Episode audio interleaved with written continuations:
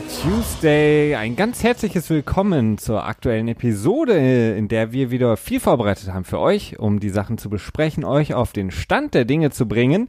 Wir haben heute wie immer ähm, ja traurige Themen, Verletzungen. Wir haben aber auch äh, interessante Themen wie Signings, interessante Signings. Wir haben natürlich wieder so ein paar Nuggets aus ähm, Hard Knocks dabei für euch und ganz wichtig natürlich im letzten Teil haben wir ähm, unseren zweiten Teil der Division Playoff Picture Vorstellung für euch. Wir haben ja in der vergangenen Episode, für alle, die es nicht gehört haben, können wir nochmal schnell reinhören, die ähm, Wildcard-Spots besprochen. Sprich, wer kommt in der AFC, wer in der NFC auf Platz 5 und 6. Heute machen wir den ähm, Laden dicht und sprechen die Position 1 bis 4, sodass wir dann in den kommenden Wochen, in den kommenden Episoden vor allen Dingen die einzelnen Spiele in den Playoffs dann für 2019 besprechen können. Das heißt, wenn ihr ähm, da Interesse daran habt, bleibt auf jeden Fall bis zum Ende heute dabei, damit ihr das auch alles mitbekommt, wer unserer Meinung nach in den Playoffs in 2019, also jetzt in der kommenden Saison, ja, den ähm, Ton angeben wird. Und den Ton gibt wie immer auch mit mir Christian an. Hi Christian. Hi Felix. Ja, äh, wir versuchen das äh, heute unterzukriegen. Eigentlich war der Plan, das ja letzte Woche schon mit reinzupacken. Aber ich äh, gebete auch, ich habe mich diesmal äh, etwas äh, strukturierter vorbereitet und ein bisschen zusammengeschnitten, sodass meine Teamvorstellung dann auch etwas schneller vonstatten gehen sollte. das ist gut. Nicht, dass es letztes Mal zu lang war, aber wir haben natürlich für uns immer so ein bisschen so ein ja. Zeitfenster, in der wir die Episode ähm, haben wollen und wir wollen es nicht unnötig lang machen, weil wir wissen, dass eine Stunde, wo wir uns ungefähr einordnen wollen, immer eine ganz gute Zeit ist für so einen Podcast, auch für euch natürlich zum Hören. Das beansprucht nicht zu viel eurer Zeit. Ähm, gehen wir direkt in die äh, Wochenthemen und ich würde ganz gerne starten, Christian, bevor wir jetzt so in diese ähm, das Klassische, was man ja von uns kennt, ähm, das äh, Zusammenfassen der wichtigen Themen der Woche, würde ich ganz gerne als erstes mal wieder die Helmet Rule aufgreifen, um da so ein ah, bisschen. Fangen wir direkt damit an. Fangen wir direkt mal an, um so ein bisschen das Eis hier zu brechen, denn die Helmet Rule äh, beschäftigt uns jetzt eigentlich seit Preseason Spiel Nummer eins, ähm, denn seitdem sehen wir zum ersten Mal diese neue Regel in Action, wenn man so will. Wir hatten in diesem Hall of Fame Game die allerersten Flags aufgrund der Helmet Rule und jetzt sind wir mittlerweile in Woche drei der Preseason und die Stimmen werden immer lauter, dass äh, die Helmet Rule um ein riesen Chaos hervorrufen wird, ähm, nichts dagegen sein wird gegen die Catch Rule, über die wir noch gar nicht gesprochen haben, weil die Helmet Rule einfach alles momentan bestimmt, was das Thema Regeländerungen angeht.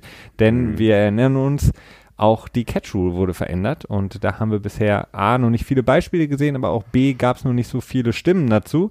Aber die Helmet Rule ist, wie gesagt, in aller Munde. Wir haben ähm, Coaches, die jetzt auch relativ zornig werden. Wir hatten Mike Zimmer, der nach dem Spiel seiner Vikings gegen, glaube ich, Jacksonville war das ja, sehr, sehr erbost war über diese Regel und er sagte, diese Regel wird einigen Spielern den Job kosten.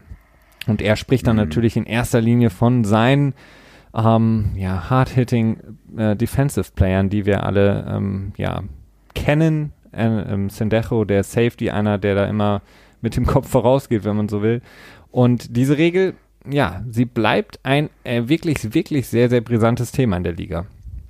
Ja, also es ist im Moment wirklich ähm, extrem aufgeheizt, die Stimmung vor allen Dingen auch. Ähm, es gibt da so ein paar Punkte bei. Zum einen halt gibt es die Fraktion, die sagt, ja, wie soll man dann überhaupt noch tackeln? Da reiht sich Richard Sherman mal wieder ganz vorne mit ein, der sich jetzt auch zu Wort gemeldet hat und gesagt hat, okay, es äh, wäre nahezu unmöglich, so noch zu tackeln und ähm, wenn es so weitergeht, wird man bald Flag Football haben. Das ist ja so ein, ein häufig, häufiges Argument, das gebracht wird, ne, wenn man noch weiter auf die Sicherheit eingeht. Im Football wird es äh, irgendwann zu Flag Football werden und überhaupt nicht mehr hart sein und das, das Ding des Footballs innehaben, was eigentlich den Football ausmacht. Das ist so die eine Sache der Kritiker. Die andere Sache ist, ähm, die man sehr viel hört im Moment, natürlich, äh, wie wird diese Regel gepfiffen überhaupt? Und da herrscht meines Erachtens auch bei den zahlreichen Twitter-Analysten immer noch nicht so ganz Klarheit. Viele beschweren sich darüber, dass äh, in der Offense viel weniger gepfiffen wird als in der Defense, was durchaus auch stimmt, was die Zahlen auch belegen. Also wir haben bis jetzt 51 Helmet Rules Penalties gehabt in 33 NFL Preseason Games bisher. Das sind knapp 1,5 Spiele. Und da waren halt 43 in der Defense und ähm, acht in der Offense. Da ist natürlich eine ganz klare Verteilung zu erkennen. Äh, meines Erachtens aber auch naheliegend, dass es halt hauptsächlich so in der Defense gepfiffen wird, zum einen und zum anderen haben wir den großen äh, Unterschied nochmal, den ich jetzt bei Twitter bei vielen Videos gesehen habe, wo sich die Leute darüber beschwert haben, dass es in der Offense nicht gepfiffen wurde. Wenn halt ein Offensive-Spieler schon im Tackle ist, mehr oder weniger, oder zu einem anderen Spieler gedrängt wird oder wie auch immer, und dann den Helmet senkt, dann wird es wohl nicht als Offensive ähm, Helmet Rule, Lowering the Helmet, äh, gepfiffen. Und das ist so eine Sache, die, glaube ich, viele Analysten immer noch nicht drin haben. Und wenn sie es nicht drin haben werden, dann werden wir das genauso wie mit der Catch wohl haben, wo die Leute Ewigkeit nicht verstehen, wie die Regel auszulegen ist. Aber das sind so die beiden Hauptkritikpunkte, würde ich mal sagen, die so bis jetzt am Start sind. Äh, oder übersehe ich da einen, Felix? Mm, ja, nee, das auf jeden Fall. Also wir, wir haben ja im Grunde bei jeder Regeländerung, die betrifft immer die Defense und die Offense. Und wir haben halt einfach in den letzten Jahren sehr viele Regeländerungen gehabt, die der Offense das Leben etwas leichter machen. Deswegen sind natürlich die Spieler auf der Seite der Verteidigung so ein bisschen erbost. Und Richard Sherman kann ich da absolut nachvollziehen. Auch Josh Norman hat sich da zu Wort gemeldet und hat das ebenfalls gesagt, dass er nicht weiß, wie er wirklich tackeln soll, weil er hat einfach immer ein, sagen wir mal, wenn er jetzt zum Beispiel den Running Back, der auf ihn zukommt, den Helm schon quasi senkt im Laufen, ähm, wie soll er ihn tackeln? Der hat erstmal einen Gewichtsvorteil von 30, 40 Kilo, wenn, wenn er ähm, so ein Leonard Fournette auf sich zurennen sieht. Ähm, was soll er machen, wenn er zum Beispiel das First Down verteidigen will? Und das ist ein Dritter mhm. und Vier. Was soll er machen? Das ist das eine Problem. Und auf der anderen Seite, ähm, was du angesprochen hast mit den weniger Penalties auf der Seite der Offense, was ich ähm, jetzt so ein bisschen beobachtet hatte, diese ähm, Wide Receiver Screens zum Beispiel, ähm, die werden auch nicht wirklich da stringent gepfiffen. Also wir hatten diesen Fall mit, ähm, ich glaube, Jarvis Landry im letzten Spiel der Browns, der da äh, in Motion kam und dann wirklich äh, den End, glaube ich, ähm, voll abgeräumt hat, ähm, auf, um dann Hyde den Weg in die Endzone als Running Back frei zu machen. Und das sind natürlich auch so Sachen, wie werden, werden die dann dementsprechend auch gepfiffen? Weil würde man das umdrehen und das wäre ein Safety gewesen, dann wäre das mit Sicherheit äh, nicht nur eine Flagge, sondern unter Umständen, sage ich jetzt einfach mal so, äh, vielleicht auch eine Penalty nach dem Spiel gewesen, also vielleicht sogar eine Sperre oder ähnliches oder eine, eine Geldstrafe. Und ja, für die Sperre musst du ja quasi eine lineare Form haben im Körper, so wie ich das verstanden habe. Ne? Also ähm, quasi so eine Spear Geschichte sein. Ne? Ja. Und ähm, das wird ja in dem Moment wahrscheinlich nicht so gewesen sein. Ich weiß nicht genau, auf welches äh, Spielzug du ansprichst. Also es ist wirklich ähm, so, äh, der ähm, ist wirklich so ein klassischer Blindside-Hit. Also ich, ich, oder es war vielleicht sogar ein Safety, der quasi versucht hat, ähm, an der linken Seite der Line vorbei den Running Back zu tackeln und Jarvis Landry kommt quasi aus der, von der Seite kommt in Motion, kommt ihm dann direkt äh, sozusagen von der Seite ins Gesicht und mhm. ähm, tackelt ihn weg. Also das sind halt so Sachen, da muss, da muss dann halt eine Einheit herrschen. Also da muss man das auch auf beiden Seiten gleichermaßen pfeifen, das ist eine Sache. Auf der anderen Seite, meine Hoffnung ist einfach so ein bisschen, ich habe ähm, jetzt was von Dean Blandino gehört, der ja äh, vormals den Job von jetzt Riveron hatte. Und er hat gesagt, in seinen Zeiten war es halt auch immer so, dass jede äh, Regeländerung immer in der Preseason auch benutzt wurde, um Daten zu sammeln. Das heißt, äh, mhm. äh, die Schiedsrichter wurden angehalten, diese Regel wirklich ein bisschen mehr zu pfeifen, auch vielleicht ein bisschen zu, ähm, ja, zu sehr zu pfeifen, sehr, sehr streng damit zu sein, um dann eben Daten generieren zu können, um, ja, Videos sammeln zu können von Situationen, um die gegeneinander abwägen zu können.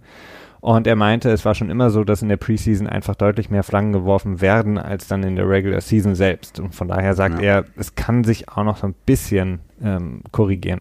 Ja, das hatte ich ja auch vor ein oder zwei Wochen, glaube ich, schon mal gesagt, als wir äh, darüber gesprochen haben, dass halt in der Preseason das Ganze so ein bisschen als äh, ja, als, als Hauptpunkt, als, als Emphasis-Setzer quasi gemacht wird, um zu gucken, zum einen erstmal, um zu zeigen, okay, das ist die neue Regel, so wird sie funktionieren, äh, haltet euch da ein bisschen mit zurück und zum anderen, äh, um vielleicht auch noch so ein paar Kings auszuarbeiten. Ne? Ähm, wie du genau auch sagtest mit dem mit der Videoaufnahme, äh, die äh, Crew in der NFL hat sich da ja auch deutlich jetzt schon drum bemüht und auch öffentlich ein paar Videos rausgebracht und will jetzt, glaube ich, noch eins rausbringen, so wie ich das gehört habe. Und dann wird man am Ende sehen, was dabei rumkommt. Ähm, interessant zu sehen ist halt schon, dass die NFL darauf vorbereitet war, dass halt eine gewisse ja, Aufregung darum entstehen wird. Ähm, das war irgendwie in voller, im vollen Bewusstsein, haben die das im Vorfeld schon festgestellt und dann rausgehauen, was mich so ein bisschen wundert, warum das halt nicht doch noch eine Spur besser kommuniziert wird. Also ich sehe zwar insgesamt schon, das hat man ja im letzten Jahr auch gesehen, als ähm, es Pereira war der nicht, sondern äh, äh River Gun? Nee, River, Riveron? River genau so heißt er. Der Head of Officiating. Jetzt fiel mir gerade der Name nicht ein. Der hatte ja im letzten Jahr auch bei so entscheidenden Catches ähm, wo halt die Regel angewandt wurde, hat er dann ja auch danach im Video erklärt, warum das so war und so weiter. Das war ja auch sehr gut und das hat er jetzt in diesem Jahr nochmal eine Spur besser gemacht und ich glaube, dass er das in Zukunft auch nochmal besser wird machen können. So dass es halt für die äh, Analysten und halt auch schlussendlich für die Fans äh, offensichtlicher ist, warum etwas gepfiffen wird und ähm, warum halt auch wiederum nicht. Ähm, ja, ich glaube ja. also, warum was gepfiffen wird oder welcher ja, was wirklich dahinter steht, welche Intention die Liga damit verfolgt, die ist, glaube ich, den meisten Leuten klar, ähm, die den Sport sehen gerne und die natürlich auch die Spieler nicht unbedingt verletzt sehen wollen, sondern die Spieler auf dem Feld sehen wollen, möglichst viele Jahre sehen möchten.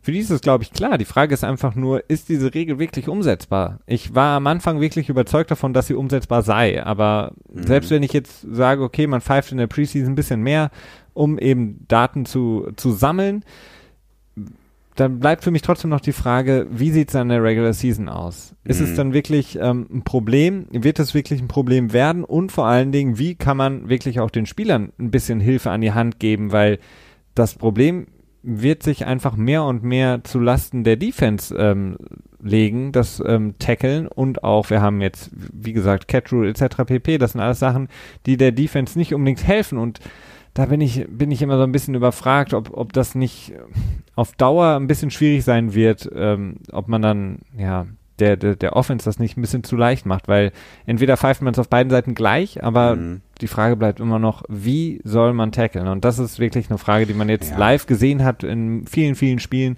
in der Preseason und ich bin, bin so ein bisschen ratlos, was das angeht. Also ich habe da noch einen, äh, einen interessanten Artikel auf ESPN zugelesen. Da hat jemand äh, mindestens eine NFL-Quelle gehabt, wahrscheinlich äh, zwei auch. Und die eine sagte halt, dass die NFL die Regel äh, auf ein Dreijahresfenster angelegt hat. Mhm. Ähm, hat gesagt, dass das das letzte Mal war, als sie ähm, die äh, Defensive, Defenseless Receiver Regel eingeführt haben, dass man die nicht in den Kopf- und Nackengegend treffen darf quasi. Da haben sie festgestellt, die haben sich das angeschaut, rückwirkend gesehen, okay, es hat ungefähr drei Jahre gedauert, bis die Regel mehr oder weniger ins Blut der Spieler übergegangen ist. Und dementsprechend rechnen sie auch jetzt wieder mit so einem Drei-Jahres-Fenster. Ich könnte mir zum einen gut vorstellen, dass halt sowieso die Regel in der Saison nicht mehr so strikt ausgelegt wird. Ähm, und zum anderen kann ich mir auch vorstellen, dass halt in der Saison auch nochmal Anpassungen gemacht werden. Entweder wird's halt wieder so hinter verschlossener Tür gemacht, dass halt einfach weniger gepfiffen wird. Oder äh, es wird halt auch verkündet. Oder vielleicht gibt's ja noch die Möglichkeit, dass diese, diese Hits nochmal reviewable werden, dass man die halt quasi challengen kann. Also insofern sehe ich da eigentlich nicht so ein großes Problem bei und ich ähm, habe auch so ein bisschen die Hoffnung, dass die NFL wirklich aus der Catch Rule, aus dem Desaster gelernt hat. Ja, das kann man auf jeden Fall nur hoffen, dass sie da gelernt haben und wie gesagt, also das Thema wird uns weiter beschäftigen. Wir haben ja, ich hatte es angesprochen, Mike Zimmer, der ja sehr, sehr erbost war, der das natürlich mhm ja, von der Stärke seines Teams her auch betrachten muss. Und seine Stärke ist einfach die Defense und vor allen Dingen auch eine Defense, die extrem hart spielt, ähm, auf, in allen, in, auf allen Ebenen. Also was von der Defensive Line angefangen bis zu den Safeties, die sehr, sehr hart tackeln. Ähm, da ist es für ihn natürlich schon ein Problem, wenn er sich dann vorstellt, dass vielleicht seine Top-Spieler gesperrt werden ja, oder ähm, ja, das, das ist natürlich dann was ganz anderes. Bill Belichick hat sich auch gemeldet zu Wort. Ähm, er hat gesagt, es ist natürlich schon interessant, die neue Regel, aber er hat seinen Spielern schon immer, seitdem er Football Coach ist, quasi hat er sie gelehrt, nicht mit dem Kopf rauszutackeln, weil man dann einfach nicht mehr sieht, was man tackelt. Also er hat genau. immer gesagt, okay, gerade stehen, Augen nach vorne und dann tackeln.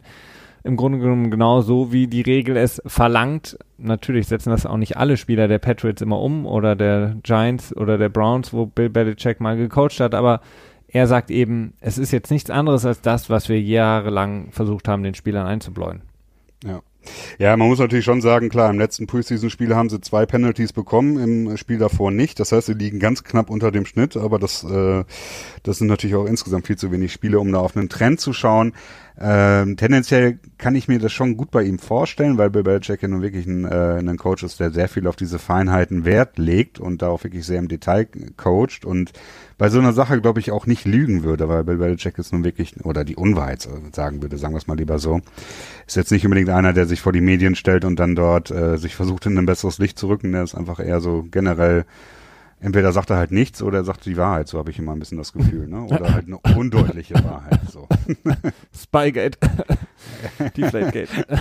ja, gut, aber auch das. Ja, ja wir wissen es, wir ja, wissen es ja nicht. Ja. Wir wissen es nicht. Nee, also ist schon, äh, ist schon nicht uninteressant und ich glaube auch schlussendlich, man kann es jedem beibringen. Die Frage ist halt auch den Sweet, äh, Sweet Spot zu finden. Ne? Also wie tackelt man so, dass es gerade noch erlaubt ist? Aber halt auch möglichst gut und effektiv, ne? Weil wenn du halt immer nur mit dem Kopf hoch reingehst, das ist natürlich auch eine andere Technik, die man dann anwenden muss und die natürlich auch weniger effektiv ist, ne? Und, Absolut. Ähm, aber dann und da ja. das Mittelmaß zu finden. Aber vielleicht könnte man dann auf der anderen Seite vielleicht den Spielern so ein paar Sachen wieder zurückgeben. Beispielsweise es ist ja verboten, äh, mit dem Gewicht auf den Spieler irgendwie dann noch, also quasi den Spieler hoch äh, zu drücken und dann mit dem Gewicht auf ihn drauf zu fallen, solche Sachen. Vielleicht könnte man das dann etwas lockern, damit sie vielleicht da ein bisschen mehr Angriffsfläche wieder haben, wenn sie eben tackeln. Ja.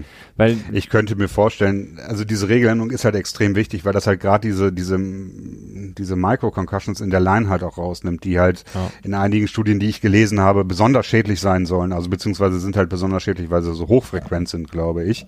Und äh, um die halt rauszukriegen aus dem Spiel, dieses ganze Concussion-Ding ist halt das, das dominierende Thema. Wir hatten jetzt auch neulich wieder eine Sache, dass aus dem Fonds, den die NFL bereitgestellt hat, in, einem, äh, in einer außergerichtlichen Einigung mit ehemaligen Spielern, dass da schon mehr als das Doppelte der projizierten Zahlungen quasi äh, schon rausgenommen wurde. Ne? Also das heißt, das wird echt eine Sache sein, die die NFL wirklich auch ans Portemonnaie gehen wird. Und das, das Settlement war, glaube ich, eine, eine Milliarde damals. Ne? Ja. Ähm, also das ist schon eine Menge, eine große Summe und jetzt ist schon äh, quasi das, der Teil des Geldes schon verdoppelt worden in der, Lauf, in der laufenden Zeit. Ähm, da wird es weitergehen. Eine andere Sache, die natürlich möglich wäre, man könnte dann natürlich auf der anderen Seite in der Defense die Regeln natürlich wieder ein bisschen für die Defense optimieren. Zum Beispiel, indem man wieder ein bisschen mehr Holding erlaubt und so. Ne? Genau, ähm, also das, das ähm, generelle, ähm, der Kampf sozusagen Cornerback gegen Wide Receiver, den so ein bisschen wieder egalisiert und ja, ähm, ja. genau, das ist absolut richtig. Mein Problem auch insgesamt ist auch noch, dass in diesem, es gibt ja dann nochmal so ein Expertenkomitee so ein bisschen, äh, dass die Liga auch nochmal dahin berät. Das sind alles immer nur große Namen aus ehemaligen Zeiten, aber kein einziger Spieler, der aktiv momentan spielt. Also alle Spieler, die in Zeiten Football gespielt haben, in denen, ja, mhm hätten sie am liebsten noch mit dem Lederhelm gespielt, weil Concussions völlig egal waren. Und, und da frage ich mich dann halt auch immer, ob das immer so die richtigen Leute sind, die da beraten. Ja. Ähm, aber man hat natürlich nette Namen, die ähm, als Berater dann da fungieren können. Ja, ja. Aber ja, das, das, das Thema, das Thema wird, wird uns weiterhin verfolgen, aber es ist auf jeden Fall wichtig, dass man ähm, da immer mal ein Auge drauf hat, äh, auf die, auf diese Regel und auch mal gespannt sein wird, wie das im Pre ach nicht im Preseason, sondern dann im Regular Season Spiel Nummer eins aussehen wird ähm, in Philly. Also da bin ich ganz, ganz gespannt und vor allen Dingen auch dann über den Rest der Saison. Kommen wir jetzt aber zu unseren äh, weiteren Themen, sozusagen dem ähm, Wrap-up der Woche, was wichtig war, falls ihr es nicht mitbekommen habt, falls ihr keine Zeit hattet, ähm, die Nachrichten zu checken, bringen wir sie euch nochmal kurz so ein bisschen prägnant ähm, aufs Ohr, damit wir dann später zu unserer Playoff Prediction kommen können. Ähm, Christian, die äh, Injuries können wir relativ schnell abarbeiten. Es sind keine wirklich schlimmen äh, Verletzungen mhm. dieses Mal dabei gewesen. Wir hatten so ein paar größere Namen auf jeden Fall, die ein bisschen ausfallen werden. Ähm, ein ganz, ganz großer Name ist auf jeden Fall ähm, der Cornerback der Los Angeles Chargers, Casey Hayward, der sich mal ähm, am Ham Hammy, ja genau, den Hamstring verletzt hat. Ähm, Hayward mit Sicherheit oder relativ großer Wahrscheinlichkeit einer der besten Corner in der Liga, auf jeden Fall der beste der ähm, Chargers und wenn man den äh, Pro Football Leuten etc. glauben kann, auch statistisch gesehen der beste in der letzten Saison. Er hat sich, wie gesagt, den Hamstring verletzt. Ähm, der Coach Anthony Lynn hofft aber, dass er bald wieder zurück sein könnte. Wir haben schon zwei, dreimal über die Chargers gesprochen und ihre Verletzungsmisere, die sich mhm. einfach weiterhin durchzieht wie so ein roter Faden. Die haben ja bereits in der Secondary ähm, einige Leute verloren. Ja, das ist ähm, gerade halt diese diese Soft Tissue Injuries, ne? Also so, ist, wie übersetzt man das ins Deutsche? Gewebe, Muskelmassen, Weichteile, ist aber ja wieder was anderes. Ähm, also so Muskelverletzungen sind halt häufig Dinge, gerade der Hemi, die äh, auch später in der Saison, die nie so richtig ausgeheilt sind. Ne? Dann pullt man dem sich mal wieder, ist eine Woche raus, spielt wieder zwei, drei Wochen und dann wird er wieder gepult, ist eine Woche raus und das ist natürlich extrem frustrierend. Und äh, da kann man nur hoffen, dass das wirklich relativ schnell äh, übersteht, die ganze Geschichte, denn die Chargers wollen und können bis zu einem gewissen Maß auch nicht unbedingt so viel auf ihn verzichten. Absolut nicht. Als All-Pro und nachdem sie auch Jason Verrett schon verloren haben mit der Achilles-Verletzung, ähm, muss er einfach spielen. Also wie gesagt, wenn man den besten Corner oder sagen wir mal, äh, zählt mit Sicherheit zu den Top 2, 3 Cornern in der Liga, wenn man den verliert, ist es für jedes Team ganz, ganz schlimm. Für die Chargers umso schlimmer. Ähm, dann der nächste große Name ist auf jeden Fall Zach Martin, der Guard der Cowboys, äh, ist auf jeden Fall für den Rest der Preseason raus. Ob er Week One spielen wird, ist äh, fraglich. Ein mhm. ganz, ganz wichtiger äh, Spieler für Dak Prescott und auch Ezekiel Elliott. Und ähm, da wird es, werden wir das ähm, nochmal schauen, aber es sieht optimistisch ist man in Dallas, dass er für den, für die Regular Season da sein wird, aber auch das muss man noch beobachten. Ja, er ist an der Kugel ausgewichen. Ne? Hat bis jetzt, glaube ich, noch kein Regular Season Game verpasst und äh, wenn er Glück hat, wird das auch seine Streak auch noch fortsetzen können. Ähm, tja, man kann auch mal Glück haben. Ne? Kann Glück haben. Und dann können wir noch kurz ein bisschen äh, zusammenfassen. Richard Penny, Running Back der äh, Seahawks, haben, wurde am Finger operiert. Er hatte da ähm, größere Probleme schon seit längerer Zeit. Ähm, Kyle Williams von den Bills ähm, ist, wie man so schön sagt, Week to Week. Und EJ Gaines von den Browns ähm, mit einem MCL-Sprain, ähm, drei bis vier Wochen, also wird er wahrscheinlich den Start der Regular Season verpassen. Und ähm, das war es soweit von Verletzungen. Ja, noch kurz, ähm, ja. Donovan Smith, der Left Tackle der ähm, Bucks, Tampa Bay Buccaneers, ah. ist insofern interessant, weil der zwei bis vier Wochen raus ist mit einem ähm, verstauchten Knie und das ist halt gerade da am Anfang in der Zeit, wo ähm, äh, Quarterback, ähm, hilf mir schnell. Ryan Fitzpatrick. Genau, beziehungsweise der Starter, der jetzt äh, James Winston. James Winston. Ja, Name ist mir gerade nicht eingefallen.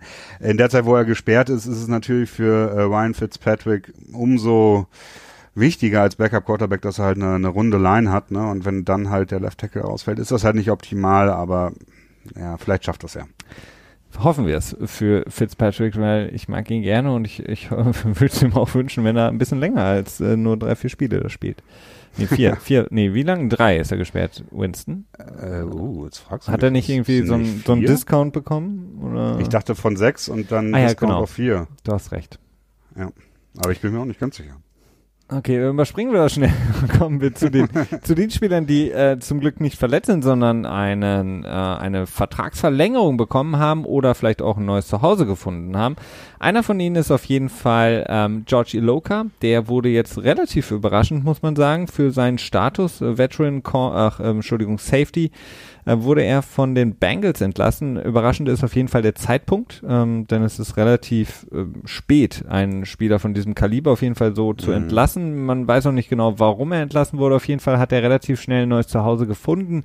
Bei seinem ehemaligen Defensive Coordinator und jetzt Head Coach der Minnesota Vikings wird er auf jeden Fall die Safety-Position so ein bisschen Tiefe geben, äh, denn Sendejo, von dem ich ja schon gerade eben gesprochen hatte, ist auch noch nicht wieder zu 100% zurück und auch auf jeden Fall ein Spieler, Spieler, der gerne mal mit einer Gehirnerschütterung rausfliegt in der Saison. Und Iloka ist sehr, sehr vielseitig einsetzbar und hat, wie gesagt, ähm, das äh, Scheme, was äh, Mike Zimmer ja auch in, mit mhm. den Minnesota Vikings läuft, schon in ähm, Cincinnati gelernt. Ja, in der Tat. Also äh, schon eine etwas kuriosere Geschichte. Was ich so gehört habe, liegt daran, dass er nicht mehr so gut war. Das, das, ist auch, das ist auch eine wurde. super Erklärung. Ne? Wir haben ihn rausgeworfen jetzt so zwei Wochen ja. vor dem Ligastart, weil er war einfach nicht mehr so gut. Ja, ist dann halt immer irgendwann die Frage, okay, wie viel ist er wert? Was können wir äh, an, an seiner Stelle quasi aufs, aufs Feld schicken und wie viel sparen wir ein, wenn wir ihn rausschmeißen? Und man ja. spart halt nur mal 4,4 Millionen ein ja. und verliert nur 1,8 Millionen. Dann ist es halt irgendwann ein Rechenspiel und dann macht man das Ganze halt. Ähm, meinst du, die haben, naja. zu, meinst du, die haben zu ihm gesagt, warst schon mal besser im Footballspielen? kann gut sein. Kann gut Du sein. bist jetzt entlassen.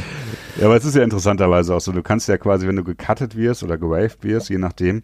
Es gibt ja immer drei Gründe, warum du gewaved werden kannst. Ne? Einmal Injury, einmal ähm, Personal. äh, Skill und einmal, ach so, äh, ich vertue ich mich jetzt gerade. Nee, keine Ahnung. Bevor ich jetzt noch was Falsches sage, nämlich ähm, James Winston ist doch nur drei Spiele gesperrt worden, sage ich jetzt lieber erstmal nichts weiter. Sehr gut. Nee, du kannst natürlich jedes, äh, du kannst natürlich auch für Personal ähm, Reason Ja. rausgeworfen werden. Ne? ja. Also ähm, ein. nee, ich verwechsel das gerade mit den Garantien, aber egal. Ähm, dann Orlando Scandrick, auch eine relativ interessante Sache, ähm, war ja lange Zeit bei den Dallas Cowboys als Cornerback unter Vertrag, ähm, wurde jetzt im März von Washington ähm, verpflichtet, wurde jetzt aber von Washington wieder rausgeworfen und wurde jetzt von den Kansas City Chiefs unter Vertrag genommen. Das heißt, er hat in einer Offseason gleich mal zwei Teamwechsel von äh, zustande gebracht. Auf jeden Fall, Scandrick wird jetzt auf jeden Fall bei den Chiefs auflaufen und da wahrscheinlich auch wie in den letzten Jahren bei Dallas möglichst viel aus der Slot spielen als ähm, Nickel und Dime Defender für die Chiefs. Ja, hat eine Million eingesammelt als garantiertes Geld von Washington und ist dann weitergegangen zu den Chiefs und spielt da jetzt weiter. Ähm, der wird froh sein, dass er die Garantie drin hat in seinem Vertrag. Ja, wahrscheinlich hat er vorher ähm, Kirk Cousins gefragt und hätte ihm ein paar Tipps gegeben, wie paar man das Tipps gegeben, verhandelt ja. in Washington und dann ging das klar. ähm, dann kommen wir zu dem großen Adrian Peterson. Seine Karriere ist noch nicht vorbei. Wir hatten ja darüber schon ein paar Mal spekuliert, hier auch im Podcast. Nein, Adrian Peterson kriegt noch ein weiteres Jahr, auch bei Washington. Also die haben ähm, Scandrick rausgeworfen und haben jetzt Adrian Peterson auf der Running Back Position für ein Jahr unter Vertrag genommen. Zudem, ähm, Christian, dein Lieblingssalär, das Veteran Minimum.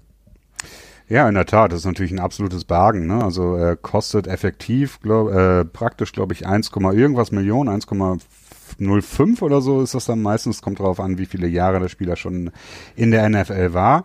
Kostet aber halt nur irgendwie 630 Millionen gegen das Salary Cap. Das ist so eine Sonderregel, die ist immer ganz nett. Äh, hat noch den, äh, das kleine, den kleinen Nachteil, dass man keinen äh, keine Vertragsextension aushandeln kann mit dem Spieler. Das heißt, Adrian Peterson wird im nächsten Jahr äh, auf jeden Fall Free Agent oder würde halt ein, äh, das Franchise Tag bekommen, aber das ist eher unwahrscheinlich. So viel so als kleines Wissens-Nugget noch von mir eben drauf.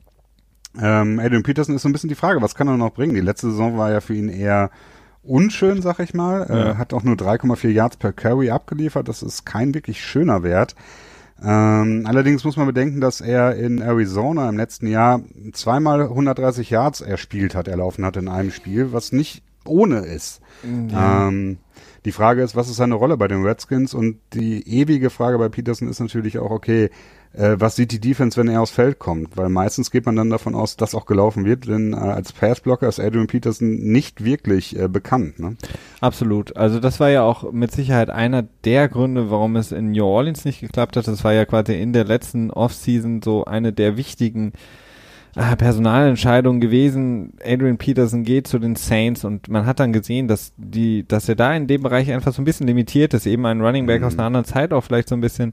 Er hat es nie wirklich geschafft, aufs Feld zu kommen bei den Saints, weil ihm einfach diese Fähigkeit als ähm, Receiving äh, Running Back aus dem Backfield einfach fehlt. Das ähm, mag, ähm, mögen die Saints einfach nicht. Man sieht das bei ihren Running Backs, die sie momentan da im haben, im, im Stall, dass die einfach genau das mitbringen. Und was dann bei den Cardinals, was er gemacht hat, das war auf jeden Fall nicht schlecht, aber auch die Spiele, die er, wo er 130 Yards erzielt hat, mh, ja, ist auf jeden Fall eine, eine, eine Hausnummer, aber das ist natürlich auch häufig so, die Cardinals haben eine Saison weit unterhalb des Radars gespielt, sie lagen häufig schon sehr, sehr hoch zurück und ähm, ich kann mir auch gut vorstellen, dass dann äh, das ein oder andere gegnerische Team ihm dann halt auch die ein oder anderen Yards gibt, beziehungsweise einfach nicht mehr mit letzter Entschlossenheit dagegen vorgeht. Von daher ist das immer so ein bisschen fraglich. Also für mich ist es immer interessant, okay, was schafft er wirklich in Spielen, in denen es wirklich um was geht? In der Und, Tat. Ähm, Aber Washington hat jetzt halt nun mal einfach Druck gehabt, jetzt relativ schnell jemanden zu finden als Ersatz ähm, für ist Geis jetzt richtig oder verwechselt? Geis, ja. Ja, genau. Äh, der ähm, Rookie von Washington, der sich jetzt verletzt hat und die, die ähm, ja, die jetzt bin ich gerade ein bisschen raus. die Saison verpassen wird. Genau, die Saison verpassen wird. Habe ein bisschen den Faden verloren. Ist auch schon spät. auf jeden Fall, genau. Also Adrian Peterson, ich bin gespannt. Also Head Coach Gruden hat auf jeden Fall gesagt, er sieht super gut aus, äh, absolut in Shape, äh, ja, kann. Genau. Er, er war beeindruckt, dass bei den ähm, Probetraining oder bei der sozusagen bei der Vorstellungsrunde von Adrian Peterson hat er kein einziges Mal die Hände in die Hüften gestützt, was ja immer das erste Anzeichen für etwas Ermüdung ist.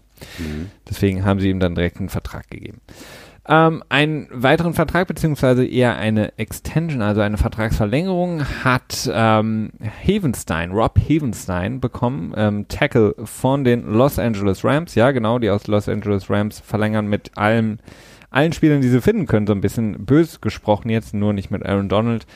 Um, und Havenstein hat eine Vierjahresvertragsverlängerung bekommen als wichtiger Anker in der O-Line. Ja, in der Tat, auch keinen, äh, nicht unbedingt einen schlecht dotierten, also ganz im Gegenteil. Äh, 32,5 Millionen über vier Jahre und 16 Millionen garantiert dabei. Äh, so wie es aussieht, tatsächlich richtig garantiert. Äh, ganz sind die Zahlen noch nicht raus. Aber die Rams hm, sind relativ aktiv diese Saison. Das kann man echt nicht anders sagen. Die schmeißen viel Geld raus, kriegen es aber mit Donald, Donald noch nicht hin. Äh, Donald, Entschuldigung. Ähm, hatte ich letzte Woche schon den Fehler, ne? Ja, ist mir gar nicht ja. aufgefallen. Da habe ich dir vielleicht ja, noch nicht zugehört. Ah, okay. so wie jetzt gerade quasi. äh, ja, genau, ist jetzt auf jeden Fall, äh, ja, gut, unter, gut Vertrag, ist natürlich für die Rams auch nicht unwichtig, denn Todd Gurley äh, freut sich natürlich auch über eine gute Offensive Line und eine sichere Sache da und dementsprechend wirkt es ein bisschen wie ein No-Brainer, ne? Absolut. Also wie gesagt, dass ähm, die O-Line von, von den Rams auf jeden Fall da gestärkt werden muss und auch stabil bleiben muss, um Jared Goff da auch weiterhin beschützen zu können, ist ganz, ganz wichtig, um damit er quasi auch in seiner Entwicklung weiter vorankommt. Aber das ganze Thema um Aaron Donald ist natürlich einfach ein heißes Eisen und ähm, ihn unter Vertrag zu nehmen, wir hatten das schon mal gesprochen, das wird einfach in den Bereich von Quarterback Money gehen und das ist einfach sehr, sehr schwierig unter den Hut zu bekommen. Vor allen Dingen, wie staffelt man das, einen solchen Vertrag und die Rams auch das hatten wir schon mehrmals besprochen, die haben momentan einfach ähm, ein gewisses Window, was sie versuchen auszunutzen. Das ist nämlich das Window, in dem Jared Goff einfach noch relativ äh, wenig beziehungsweise verglichen gar nichts verdient und das Fenster müssen sie natürlich irgendwie ausnutzen, um da möglichst viel Erfolg zu haben. In der Tat. Genau, ähm, dann vielleicht noch kurz gemeldet für alle Fans ähm, des Salsa Dancers Victor Cruz, ähm, der, ja, ähm, man hat es schon fast wieder vergessen gehabt, bei den Bears noch unter Vertrag war, hat jetzt seine Karriere an den Nagel gehängt. Ähm, ich weiß gar nicht, ob er jetzt zu Dancing with the Stars direkt rüberwechselt. ähm, auf jeden Fall, er hat äh, seine Karriere beendet, genauso wie äh, der ehemalige Defensive End jetzt von den Panthers, genau, Charles Johnson, einer, der auch elf Jahre da bei Carolina sehr, sehr gut und sehr, sehr produktiv auf der Defensive End Position gespielt hat. So, ähm, das dazu. Jetzt wollte, hatte ich es ja auch heute schon angekündigt in der, in der Vorstellung. Wir wollen noch so ein kleines Nugget geben aus dem Bereich Hard Knocks. Ähm, und da gibt es natürlich auch eine, eine wichtige Personalie, und zwar Des Bryant. Viele haben den Besuch von Des Bryant bei den Cleveland Browns und dann auch noch unter den Kameras von NFL herbeigesehnt. Ähm, momentan können wir zumindest erstmal sagen, er ist nicht unter Vertrag. Ähm, Des Bryant ist weiterhin auf der Suche nach einem neuen Verein. Wir wissen nicht, inwieweit ähm, die Kontakte noch da sind zu den Browns, ob man sich das noch so ein bisschen ähm, ja, warm hält. Aber was wir auf jeden Fall wissen, ist, dass Josh Gordon, ähm, der Receiver der Browns, aus der ähm, Entzugsklinik oder wir wissen auch nicht, ob es wirklich eine Klinik war oder ein ambulante ähm, Entzug, den er dann nochmal gemacht hat, ähm, raus ist und sobald er von der Liga ähm, sozusagen ähm, geklärt wird, also sobald die Liga ihm erlaubt, wieder zu trainieren und zu spielen, denn er ist ja immer noch in, ähm, ich glaube, Phase 3 seines ähm, Programms, was die Liga da ins Leben gerufen hatte, für eben Fälle wie Josh Gordon, dann ist er zurück bei den Browns und das kam direkt quasi in die sozusagen in die in den Zeitraum, in dem Des Bryant bei den Browns war und da haben sich die Browns, so ist es meine Vermutung, sich gedacht, okay, dann bleiben wir doch mit Josh Gordon, ähm, haben wir einen Spieler, von dem wir wissen, wie er ist äh, und verzichten hier auf Des Bryant. Ja, das ist ähm, in der Tat so. Vor allen Dingen ist es ja auch so, dass äh, er sich jetzt auch durchaus Probleme hätte oder haben könnte, sich dort durchzusetzen. Ne? Denn äh, mit Josh Gordon zurück und dann hast du Jarvis Landry da, dann ist halt einfach das, ähm, tja, der Bedarf an Wide Receiver nicht so gut. Du hast noch Coleman und ähm, nee, Coleman. Nee, Coleman haben sie weggetradet, Callaway. Callaway, genau. Irgendwie verwechsel ich die beiden immer noch. Aber naja, gut, das wird sich mit der Zeit bestimmt auch legen, beziehungsweise dann, wenn äh, Callaway sich einen größeren Namen macht, mit Sicherheit automatisch. Äh, dementsprechend ist halt sowieso die Frage, ob Des Bryant sich hätte wirklich durchsetzen können. Es ist jetzt auch schon relativ spät im Training Camp und gerade ein Spieler wie Des Bryant, dem ja auch so ein bisschen gesagt wurde, dass er so ein One-Twig oder einen Drei-Twig-Pony vielleicht eher, also dass er nur drei äh, äh, Routen wirklich laufen kann, so ein bisschen fraglich. Also das ist äh, insgesamt eine relativ kuriose Sache, dass er immer noch äh, kein neues Team hat. Vielleicht wird er auch insgesamt mehr so als Lockerroom-Cancer gesehen, dass er nicht so gut ist für das, für die ähm, Trainingsraumkultur. das hast du schön gesagt, ja. Umkleidekultur ist besser. Die Umkleidekultur, ja. genau. Dementsprechend, na, man wird sehen, wie es weiterläuft. Aber naja, dass Josh Gordon erstmal zurück ist, ist sehr gut. Äh, du hast es eben schon angedeutet, dass ähm, aber hast du gesagt, dass er voll trainieren kann oder dass er nur bedingt trainieren kann? Er kann bedingt trainieren. Also genau, er befindet ja. sich mhm. noch in Phase 3 dieses ähm, Liga ähm, wie nennt man das Systems? Also die Liga hat ja, quasi für mhm. Fälle wie Josh Gordon, für Leute, die eben Substance Abuse äh, waren oder haben, eben dieses Programm eingeführt und dieses Programm, in dem er drinsteckt, muss erstmal von der Liga wieder ähm, zertifiziert werden oder ihm muss mhm. zertifiziert werden, dass er wieder spielen und trainieren darf. Also es können nicht einfach die Browns entscheiden, sondern das muss die Liga entscheiden. Ja, aber es deutet alles darauf hin, dass er zu der Saison, glaube ich, wieder starten würde. Sonst äh, hätte man nicht so lange damit gewartet. Dann hätte ja. man, als äh, Gordon nicht zum Trainingcamp gekommen ist oder sich nicht gemeldet hat quasi und sich abgemeldet hat, dann hätte die NFL direkt schon gesagt, so hier, zack, bam, ist es wieder was aufgefallen oder so, jetzt hast du wieder eine Sperre oder so und jetzt ist es äh, für mindestens ein Jahr wieder. Äh, da das nicht passiert ist, gehe ich eigentlich davon aus, dass er da auch raus wird kommen können und dass mehr so eine Transition-Phase ist, die die jetzt nochmal machen. Ich gehe auch davon aus. Und ähm, was sehr interessant ist, wir können ja immer wieder mal auch Hard Knocks hier bewerben, auch wenn wir nichts dafür bekommen. die ähm, das Meeting zwischen George, ach Entschuldigung, zwischen Des Bryant und Hugh Jackson, dem Head Coach der Browns, ist auf jeden Fall in der aktuellen Folge von Hard Knocks zu sehen. Ähm, so ein ganz interessantes Vorstellungsgespräch mal, was wirklich eigentlich nicht äh, ein Vorstellungsgespräch ist, sondern im Grunde genommen Hugh Jackson, der sich natürlich der NFL-Kameras äh, bewusst ist, ähm, versucht im Grunde genommen eher eine Lobrede auf sein Team zu halten, auf jemanden wie Jarvis Landry auch zu halten und sagt am Ende, was ich sehr, sehr interessant finde, dass äh, die Cleveland Browns in der kommenden Saison das größte Comeback in der Sportgeschichte schreiben werden. Hm. From Zero to Hero? Ja, ich habe mich auch gefragt, okay, äh, müsste man erstmal definieren, was bedeutet das? Also zwei Siege oder ähm, Super Bowl? Ja, das größte also Comeback. Zwei, zwei Siege wären ja schon im Vergleich zu letztem Jahr ähm, ja, was wäre nicht das größte Comeback? Ne? Also nee. das ist, äh, da müsste man mal die Leute von, äh, was nicht, Pro Football Reference oder so anhauen, was so der größte Gap war zwischen äh, Niederlage in der Vorsaison und dann Siege in der Saison danach oder welches Team mit dem zwei, mit dem schlechtesten Jahr dann im nächsten Jahr einen Super Bowl gewonnen hat. Da wird es bestimmt ein Team geben, das mal irgendwie 4 und 12 gelaufen ist und dann im nächsten Jahr den Super Bowl gewonnen hat, aber ich habe es gerade nicht präsent. Ja, aber auf jeden Fall müssten sie, sagen wir so, damit es wirklich ein ähm, historische Saison wird oder ein historischer Turnaround, müssten sie auf jeden Fall in die Playoffs kommen. Alles andere ja, wäre ähm, und äh, das, das ähm, sehe ich jetzt nicht. Ja, ich sehe es auch nicht, aber ich finde nicht, ich finde nicht, dass es unmöglich ist. du glaubst immer noch dran. Nein, ich glaube nicht dran, aber ich du willst dran glauben. Ich will dran glauben. Sagen wir mal so. Ja. Du willst dran glauben. So könnte man sagen. So könnte man sagen. Dann würde ich doch äh, mal sagen, dass wir jetzt unsere Playoff Prediction weiterführen. Na. Nein? Christian will noch was sagen. Okay, gerne, ich Christian. Ich will noch was sagen. Ich das finde, äh, zum einen haben wir noch äh, ein bisschen Kicker-Action verpasst hier. Ja, die Kicker Können wir kurz drüber gehen. Ähm, Kickers, sowohl, Panthers are people ähm, too, stimmt, sorry. Genau, Panthers und Kickers. Sowohl Jason Myers, der Kicker der Seahawks, als auch ähm, John Wine, der äh, wirklich schon äh, altgediente Panther der ähm, Seattle Seahawks, sind beide rausgeschmissen worden. Und ähm, bei John Wine war es vielleicht nicht unbedingt äh, tja, eine Überraschung, denn äh, die Seahawks haben Michael Dixon in der fünften Runde in diesem Jahr gedraftet, quasi als ein Replacement.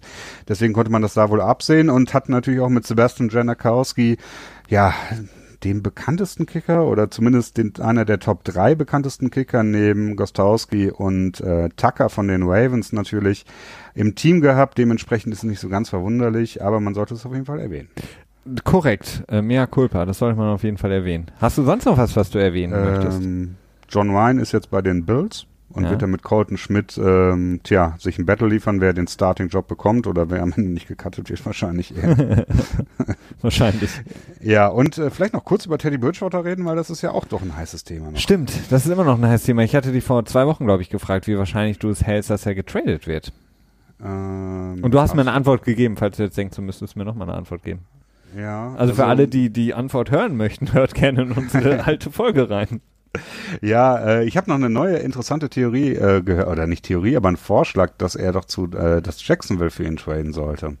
Ich fand die Idee grundsätzlich gut, ähm, aber es wird niemals passieren, denn Bortles hat man gerade nochmal mit neuem Geld ausgestattet, beziehungsweise einer Verlängerung. Ja. Und ich glaube, da ist der psychologische Effekt und so weiter. Das ist, glaube ich, eher die Sache, wovor man da Angst hat. Aber insgesamt wäre es, glaube ich, ein guter Move, wenn Jacksonville das machen würde. Absolut. Also sie würden auf jeden Fall eine weitere, also wenn ich mir jetzt vorstellen würde, Vergleich ähm, Bortles gegen Bridgewater, ja, sieht im Moment ziemlich klar aus, ne? Ja, und vor allen Dingen auch, man hat eine weitere Dimension, die man da halt einfach an der Offense laufen kann, einfach dadurch, dass Teddy Bridgewater viel mobiler ist als Blake Bortles. Ja. Er ist jetzt nicht gerade unmobil, aber ähm, wenn ich mir das dann vorstelle in der ähm, so einer Pistol Formation mit Leonard Fournette, ähm, das ja ist auf jeden Fall ja. was Neues das stimmt. Also das wäre durchaus eine Idee.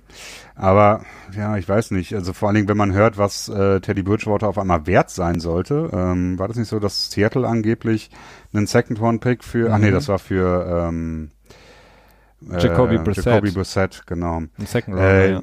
Ja, also Second Warner, das finde ich echt ganz schön hochgegriffen, wenn man überlegt, dass äh, zwar zu einem anderen Zeitpunkt in der Saison, aber die Patriots für Jimmy Garoppolo in den letzten Jahren einen hohen Second Warner bekommen haben. Das finde ich für Bridgewater etwas hochgegriffen und ich sehe vor allen Dingen auch nicht so den Bedarf bei den Teams. Ja, das, das ist richtig. Ähm. Ähm, aber dass, dass die Jets ihn loswerden wollen, kann ich mir sehr gut vorstellen, weil das sind halt auch nochmal 5,5 oder ich glaube 5 Millionen, die sie sparen könnten für eine relativ überflüssige Geschichte, ne? weil du hast halt Sam Darnold, Bridgewater war halt eher so die Versicherung für den Draft, was ist, wenn das noch schief läuft und äh, keine ja, Ahnung. Aber vielleicht ist auch, sagen sich die ähm, Jets auch, okay, vielleicht braucht Darnold noch ein bisschen. Vielleicht ist er so ein Jared Goff-Typ und äh, braucht vielleicht zwei, drei Jahre, um voll sein Potenzial ausfalten zu können. Und dann hättest du mit Bridgewater auf jeden Fall jemanden, der für die Spiele gewinnen kann. Tja, aber du hast ja dieses Jahr noch McCown, ne? Und ja, äh, klar, aber ich meine, McCown, also ich sehe es im Moment so, dass wahrscheinlich am Ende McCown startet, obwohl vielleicht startet auch Bridgewater, ne? Äh, wenn sie nicht traden. Also wenn sie, wenn sie Bridgewater noch loswerden, dann wird, glaube ich, McCown starten und äh, im Optimalfall äh, so gut spielen, dass keiner dann ruft, dass äh, alle Darnold sehen wollen und äh, dann in Ruhe Darnold herangeführt werden kann. Ne? Das wäre das Optimum, ja. Oder Darnold ist direkt so gut, dass er direkt starten kann. Das kann natürlich auch sein. Absolut. Und äh, gewinnt die AFC East. Oh, die Verbindung ist abgebrochen zu Christian. ja, ich musste, ich habe gerade kurz gemutet und dann hast du sowas, äh, sowas gesagt und dann musste ich mich doch wieder. Du sollst ja auch nicht muten. Wir sind hier in einem oh. Dialog. Kommen wir zu unserer Playoff Prediction jetzt, aber endlich. Ähm, wir hatten in der letzten Woche angefangen. Wie gesagt, wir machen keine Division-Vorstellung für alle, die es noch nicht mitbekommen haben, sondern wir gehen einfach direkt in die Playoffs rein und sagen euch voraus, wie die Playoffs sich gestalten werden. Und wir haben letzte Woche angefangen, um das kurz nochmal zusammenzufassen. In der NFC, ähm, in meiner Division, habe ich auf 6 ähm, die Green Bay Packers und auf 5 auf dem zweiten Wildcard-Spot die Atlanta Falcons. Und Christian, wenn du vielleicht von deiner Seite aus äh, das nochmal zusammenfassen könntest für die AFC, um alle aufs, ins Boot zu holen. Ja, kann ich machen. Ich hatte auf sechs die Tennessee Titans und auf fünf die Kansas City Chiefs. Ähm, soll ich dann direkt mit meinem Team 4 weitermachen? Ja, mach doch weiter, gerne.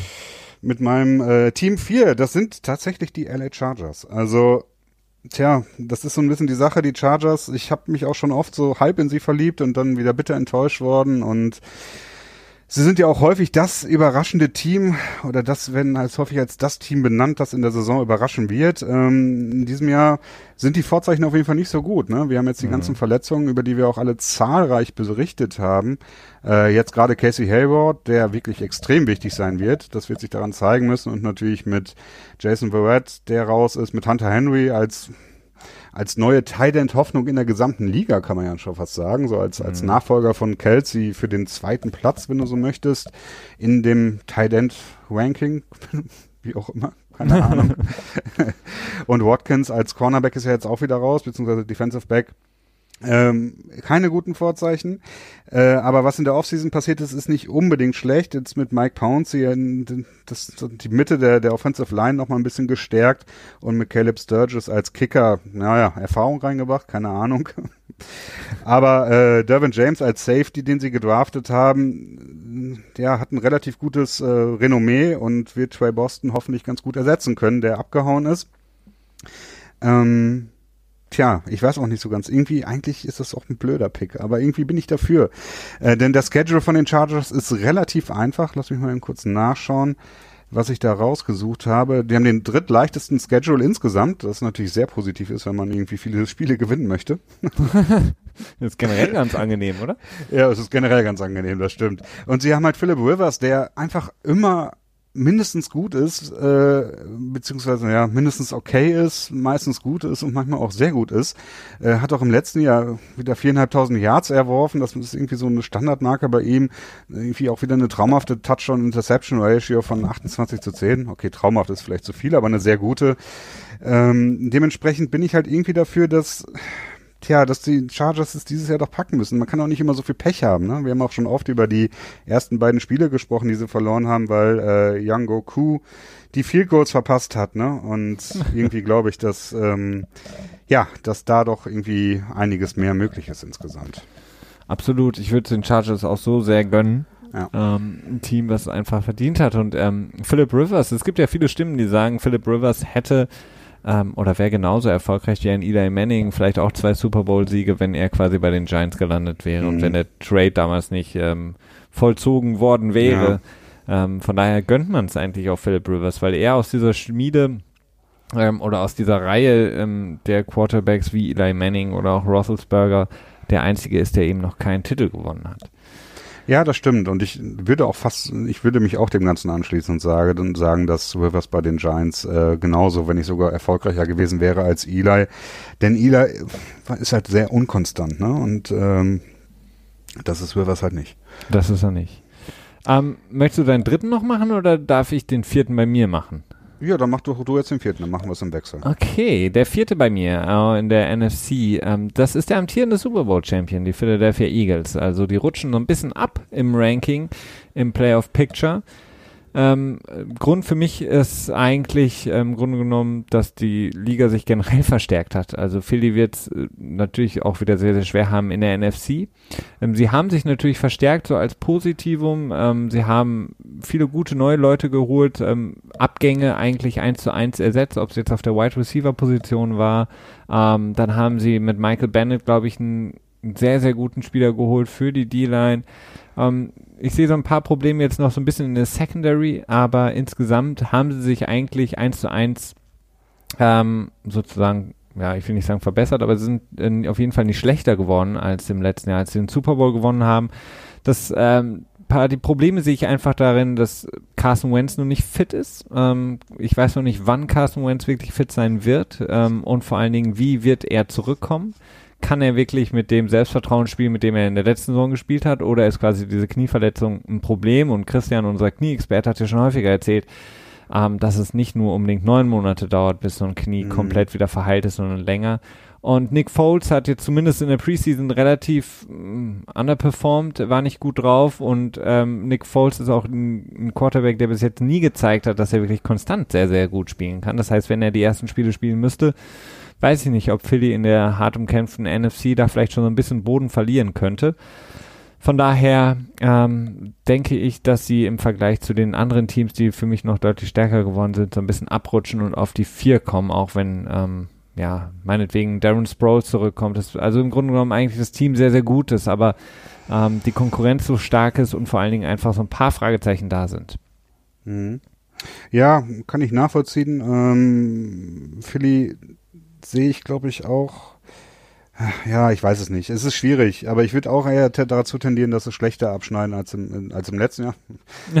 nicht unbedingt, äh, da lehne ich mich jetzt auch nicht zu weit aus dem Fenster hinaus. Bisschen, ganz äh, Aber ich meine, die Quarterback-Frage ist ja auch nochmal eine Frage. Ne? Wir haben jetzt Nick Foles in dem Spiel gegen die Patriots gesehen, da hat er wirklich äh, miserabel gespielt und eigentlich so das gezeigt, was, was man eigentlich bisher von ihm kannte, wenn man jetzt mal die letzte Saison rausnimmt. Ähm, ob er das nochmal wiederholen könnte, wenn Carson Wentz jetzt halt zu Beginn der Saison noch nicht wieder fit sein sollte. Ähm, was ich mir eigentlich auch gut vorstellen könnte, dass er vielleicht auch noch nicht wirklich wieder rausgeschmissen wird, weil man sagt, okay, wir haben jetzt Nick Foles, der unser Super Bowl MVP, unser Hero ist.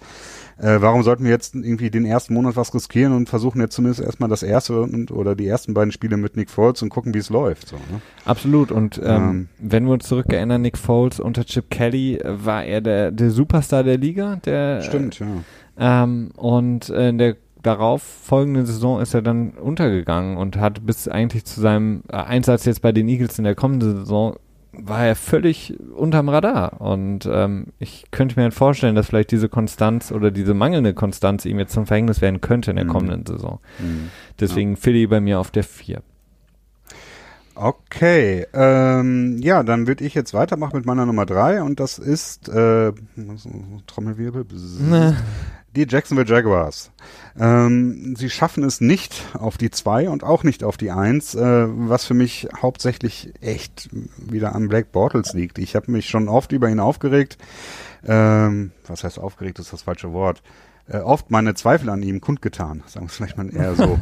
äh, hat im letzten Jahr 60% Completion, Completion Percentage gehabt, 7,0 Yards äh, per Average, das ist relativ normal. Ähm, tja, aber das ist halt echt bestenfalls Mittelmaß. Bestenfalls Mittelmaß. Und ich glaube, wenn er Mittelmaß abliefert, dann werden die Jacksonville Jaguars auf den dritten Platz kommen. Ähm, denn sie haben auch wieder einen sehr leichten Schedule, was halt daran liegt natürlich auch, die meisten Teams in der AFC haben einen leichten Schedule.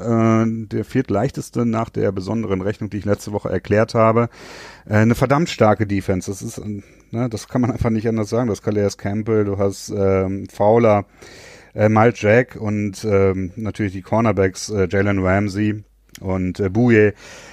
Da muss man nur die Namen nennen. Ne? Das ist einfach eine verdammt starke Defense, die halt einfach den dritten Platz für mich rechtfertigen in dem Moment. So ein bisschen Fragezeichen ist halt die Geschichte, wie läuft's mit den Wide Receivers, ne? Ja. ja. man hat jetzt Westbrook, Hearns und Moncrief gehört, äh, geholt, nicht gehört. Und ähm, in der zweiten Runde, Runde haben sie DJ Shark gedraftet, von dem man auch sich dort viel erhofft. Ähm, tja, das heißt, die Wide Receiver Position könnte besser sein, beziehungsweise Westbrook war, glaube ich, im letzten Jahr auch schon Der da. war schon ne? da, ja. Ja, Entschuldigung. Ähm, tja, was, tja, Ne? Es ist halt schwierig, aber ich glaube schon, dass, dass äh, die Jaguars äh, dieses Jahr auch wieder in die Playoffs reinrutschen irgendwie. Ja, ich glaube es auch. Also sie waren, sie standen letztes Jahr kurz vorm Super Bowl und ähm, ja. so wie ähm, der Head Coach der Eagles ähm, das in seinem Buch ja beschrieben hat. Ähm, wie hieß das auch? Irgendwie so From Zero to Hero. Der hat natürlich direkt nach dem Super Bowl ein Buch geschrieben, ähm, Doug Peterson. Und da hat er gesagt, dass er ähm, das Spiel geguckt hat, der Jacksonville Jaguars gegen die New England Patriots. Und in seinem Büro, als er sich selber schon vorbereitet hat, hat er geschrien ähm, und hat den Fernseher angeschrien und konnte es nicht nachvollziehen, warum die Jacksonville Jaguars eben mit zwei Timeouts und noch 50 Sekunden auf der Uhr mit 14 zu 10 in Führung ge, ähm, quasi sich hingekniet haben, also jetzt nicht ähm, mm. wegen irgendeiner Nationalhymne, sondern haben ähm, der Quarterback Neil gemacht und haben die Zeit runterlaufen lassen, anstand nochmal zu versuchen, wenigstens ein Field Goal zu erzielen, um mit 17 zu 10 in die Halbzeit zu gehen. Und das meinte, war, meinte er, Doug Peterson, war für ihn das Zeichen, dass sie das Spiel nicht gewinnen werden. Und ähm, ja. relativ unschön natürlich so eine derbe Kritik dann an einem ähm, ja, anderen Coach, äh, aber das könnte natürlich auch den, den Jacksonville Jaguars in der nächsten Saison das ähm, Genick brechen. Das mangelnde Vertrauen in Blake Bortles, ähm, neben seinen ähm, spielerischen Fähigkeiten, einfach, ähm, dass man da nicht wirklich ihm das Vertrauen so wirklich gibt, in so einer Situation auch das Team anzuführen und äh, mhm. zu leiten. Und auf der anderen Seite, was auch so ein bisschen noch so ein Problem sein könnte, ist einfach die O-Line. Und ähm, ja, da würde ich dir recht geben. Also höher als die drei hätte ich sie auch nicht gesetzt. Dankeschön. Meine drei sind die heute auch schon mehrfach angesprochenen LA Rams. Ähm, Sean McVay, Jared Goff, Todd Gurley, ähm, fast MVP der vergangenen Saison. Ähm, bleiben ungefähr da, wo sie in der letzten Saison waren, verbessern sich ein bisschen, aber ähm, schaffen es nicht ganz nach vorne erstmal, zumindest im Ranking hier für das Playoff Picture ähm, auf Position 3 sie haben extrem viel gemacht. Wir haben viel, viel über sie gesprochen in dieser Offseason, ob es jetzt ein Dominican Sue war, ob es Marcus Peters war, ob es Ekip Talib war. Das sind alles Sachen, die extrem das Team nach vorne bringen ähm, und das Team extrem stark machen. Sie sehen wirklich sehr, sehr übermächtig momentan aus. Aber wir wissen es auch aus guter Erfahrung, dass das alleine nicht immer ausreicht und ähm, häufig solche Teams, die sehr, sehr übermächtig wirken, doch dann auch ein paar Probleme haben.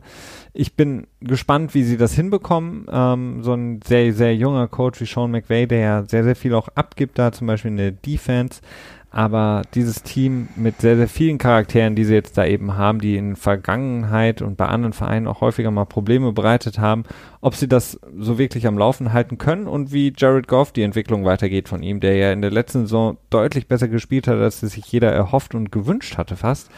Und da bin ich halt so ein bisschen pessimistisch, ähm, dass es für ihn vielleicht nicht ganz so rasant weitergeht und da vielleicht auch da hier und da mal ein paar Probleme eingestreut werden könnten und ähm, wie gesagt, die, die Ausgeglichenheit der NFC führt für mich dazu, dass sie eben auf, auf der 3 bleiben. Mhm. Ähm, ja, ich könnte sie sogar ein bisschen höher sehen in dem Moment. Es ist äh, aber schwer zu sagen. Die NFC ist halt einfach allgemein sehr stark. Ne? Das ist ja. halt der große Kontrast zur AFC. Da ist es gerade in der Spitze viel, viel kompetitiver. Ähm, aber für mich ist wirklich ausschlaggebend, unglaublich viele Editions und das kann auch immer mal nach hinten los äh, losgehen, dass die Spiele halt nicht wirklich reinpassen. Was heißt kann? Das passiert sogar insgesamt relativ häufig. Mhm. Aber du hast mit Brandon Cooks äh, meines Erachtens ein deutliches Upgrade gegenüber Sammy Watkins. Mhm. Äh, auch wenn Brandon Cooks, das haben wir auch schon häufiger gesagt, oder vielleicht war es auch häufiger mal im Petspot, dass er jetzt nicht ein Elite-Wide Receiver ist, sondern einfach nur vielleicht ein Top Receiver. 10 Wide Receiver oder ein Top 15, aber ähm, auf jeden ja. Fall ein sehr guter und meines Erachtens auch ein Upgrade. Dann in der Defense natürlich mit Akib Talib und Marcus Peters zwei extrem spielstarke, die aber halt auch ihr Päckchen mitbringen, sag ich mal. Ja. Also ich weiß es nicht. Also ich, ich tue mich da schwer. Ich habe mich jetzt natürlich auch nicht so intensiv damit befasst wie du. Äh, aber auf jeden Fall in Top 3 würde ich sind sie auf jeden Fall. Vielleicht sogar auch mehr. Ja, also die intensive Befassung mit diesen Teams, gerade den Top 3, ist natürlich so, du kannst da im Grunde genommen dann nur noch nach einem Bauchgefühl auch entscheiden, wenn man ja, so eine Prediction ja. jetzt macht. Und bei den Rams ist halt einfach das Bauchgefühl auf den Skill-Positionen, äh, wie zum Beispiel Running Back und auch ähm, vor allen Dingen Quarterback, sind sie noch etwas jünger und unerfahrener und vor allen Dingen ähm, es erfordert auch sehr, sehr viel Erfahrung vom gesamten Team, dieses Team dann zu leiten, was mit sehr, sehr vielen Charakteren ähm, zusammengesetzt ist, wie eben angesprochenen Spieler auch in Dominican zu. Das sind so Sachen, da, da, das, da muss man wirklich von Anfang an die Zügel in der Hand halten. Ich glaube, wenn das einmal mhm. so ein mhm. bisschen ins Wanken gerät, könnte da wirklich ein Problem aufkommen. Deine zwei, Christian. Okay. Meine zwei, ja. Jetzt mittlerweile dürfte allen klar sein, dass eigentlich nur noch zwei realistische Optionen überbleiben für Platz 1 und 2. Auf jeden ähm, Fall. Cleveland und? Cleveland und äh, die Jets? Ja. Oder nee, Miami. Miami, ja. ähm, ja, nee, also an zwei sind bei mir die Pittsburgh Steelers. Also da hat sich im Vergleich zum letzten Jahr auch jetzt nicht unbedingt so viel verändert. Auch wenn ich ein bisschen Sorgen bei den Patriots habe, das ist ja auch äh, durchaus verständlich, wenn man sich viel mit dem Team auseinandersetzt, dann hat man, dann sieht man auch die, die Schwachstellen und so weiter. Aber äh, für mich sind doch erstmal die Pittsburgh Steelers nur an zwei.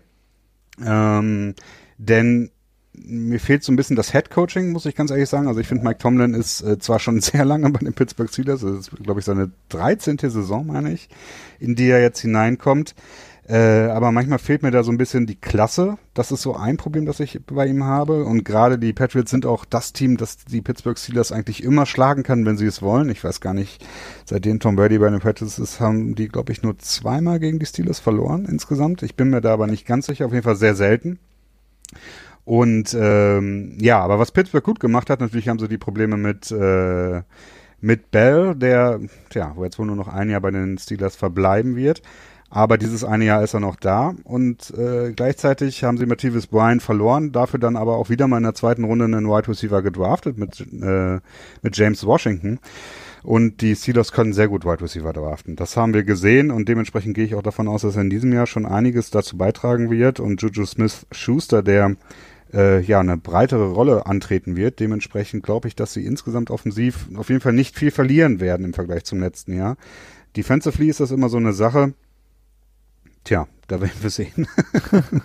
ja, die ähm, sind auf jeden Fall jetzt nicht so ein Team, was in der AFC eine unglaublich starke Verteidigung aufs Spielfeld ja, bringen wird. Ja. Ähnlich aber auch wie dann wahrscheinlich dein erster Pick, die New England Patriots. Also Ach, eine Sache wollte ich noch hinzufügen, äh, neuer Offensive Coordinator. Ich glaube, das wird eine relativ große Sache sein. Ja, der hat sich ja auch schon ordentlich da ins Zeug gelegt. Er selbst in der Preseason hat die Leute angeschnauzt, wie sonst. Er muss sich unter Beweis stellen. Ja, klar. Randy, Randy Fichtner, äh, ehemaliger Quarterbacks-Coach von Ben Roethlisberger. Interessante Geschichte schon insgesamt, denn Todd Haley wurde ja quasi, na, rausgeschmissen nicht, aber der Vertrag von ihm wurde nicht verlängert.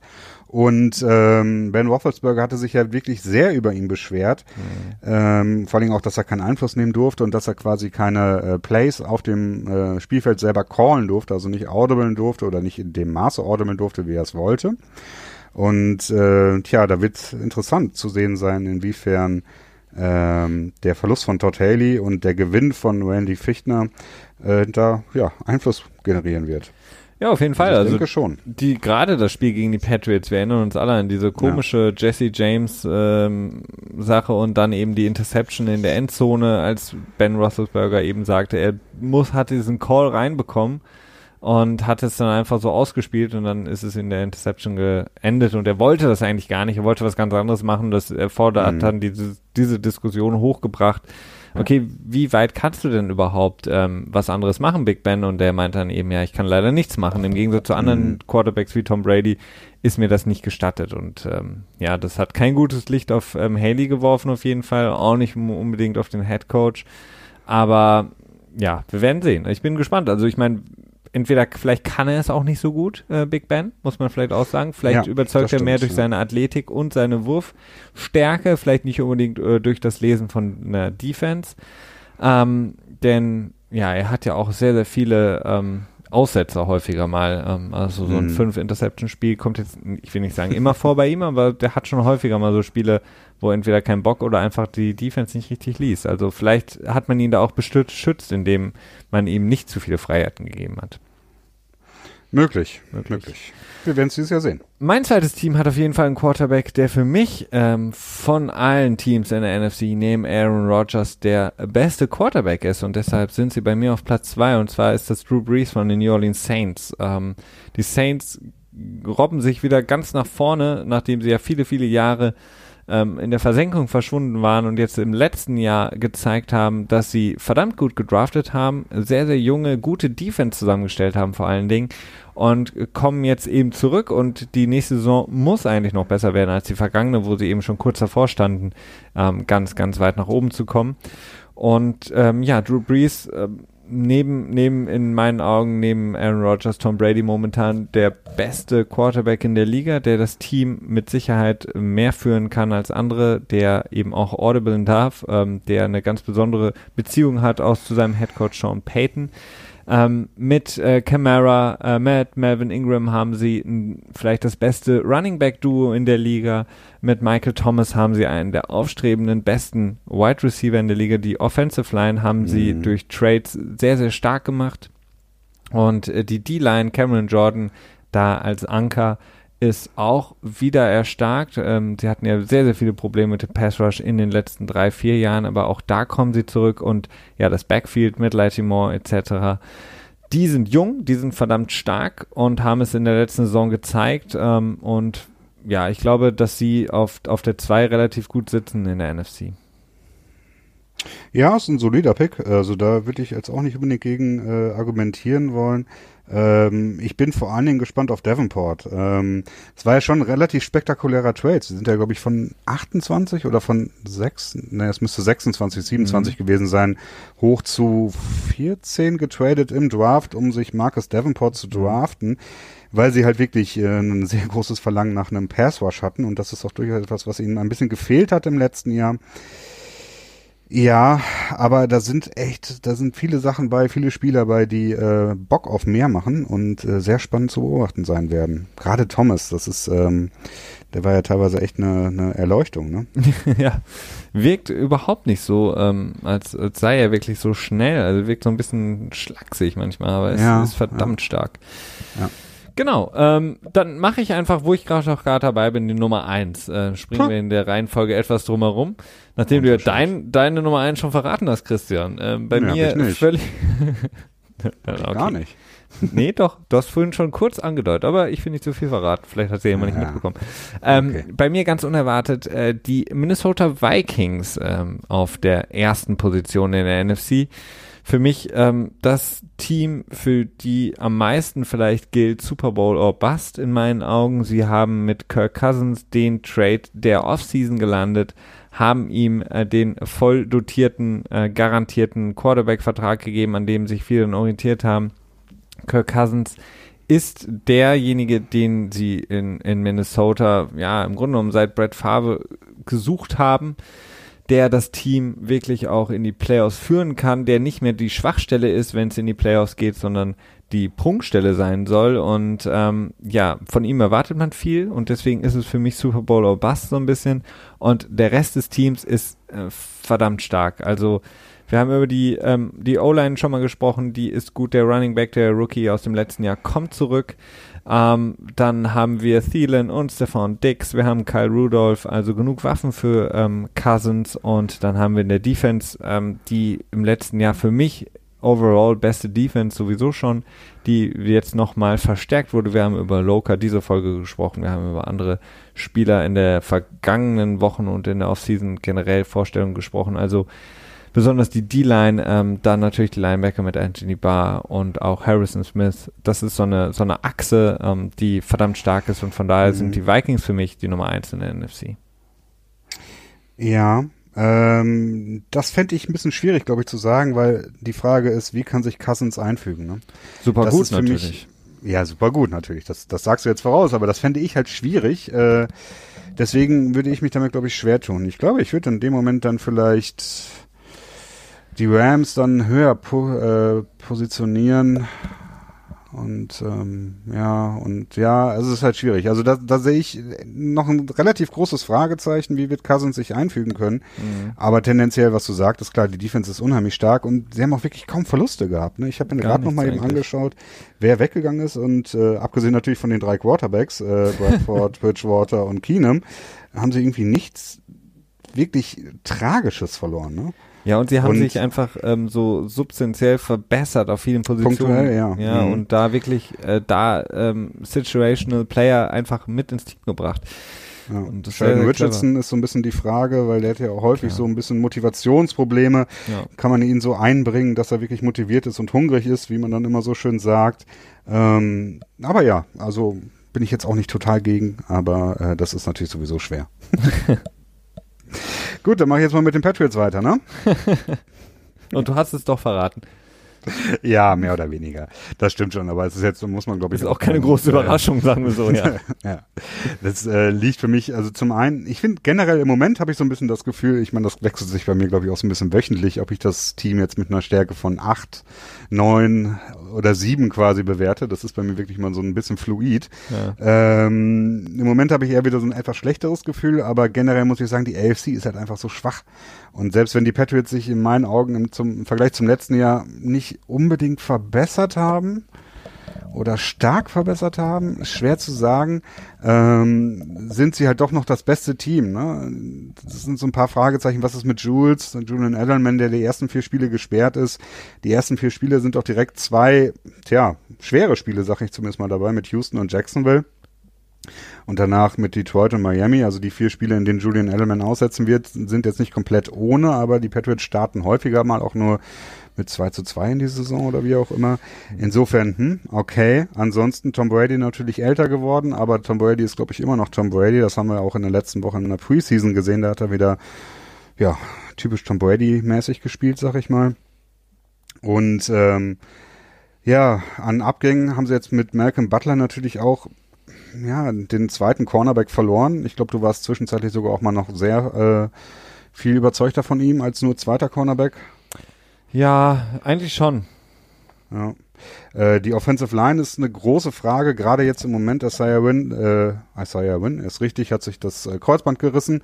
Ähm, wie wird die aussehen? Trent Brown spielt bis jetzt immer relativ konstant auf einer Left Tackle Position und macht auch ein ganz gutes Bild. Marcus Cannon ist auf der Right Tackle Position aber verletzt. Und wann wird er wiederkommen? Das ist eine interessante Frage. Ach, jetzt ich gehe schon wieder viel zu sehr ins Detail, ne? ähm, ja, was soll ich dazu? Also die Patriots haben auf jeden Fall auch wieder einen sehr relativ leichten Schedule, was aber auch immer relativ normal ist, wenn man äh, sechs Spiele gegen die NFC East spielt. Das ist zumindest ist das traditionell in den letzten Jahren häufig so gewesen, dass man dann halt einen leichteren Spielplan bekommt als andere äh, Teams. Ja klar.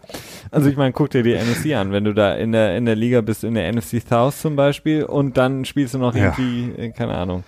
Ja, ja, das ist, äh, das ist da schon eine andere Sache, ne? Nee, aber die Patriots sind für mich auf, auf Nummer eins. Ne? Sony Michel könnte man vielleicht noch eben schnell erwähnen. Ähm, tja, von ihm kann man auch viel hoffen und viel erwarten, aber er ist jetzt auch verletzt, wahrscheinlich die ganze Preseason und wie wird er dann am Ende dabei rauskommen? Gerade das Training Camp ist halt echt wichtig für Rookies, ne? Und ob er dann in dem ersten Jahr schon direkt so einen Einfluss haben kann und dann ist er ja anscheinend generell injury prone, ne? Mit seinem Knie, das Knochen auf Knochen ist angeblich. Äh, aber man hat halt auch immer noch so Spiele wie Rex Burkhardt und ähm, Julian Edelman natürlich, der dann irgendwann wiederkommt und natürlich ganz wichtig Rob Gronkowski, der ganze Spiele für sich entscheiden kann. Ähm, ja, also ja, sollte klappen. James White natürlich noch als Gatback.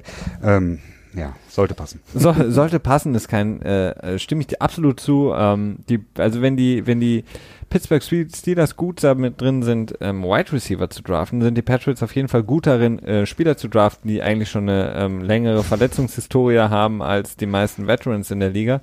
Aber ähm, was sie haben, ist einfach der beste Coach in der Liga und der beste ja. Coach hat es einfach auch in den letzten Jahren mit einem relativ Rumpfteam, ähm, jetzt mal ein bisschen böse ausgedrückt, immer wieder geschafft, in der AFC zu dominieren oder zu gewinnen.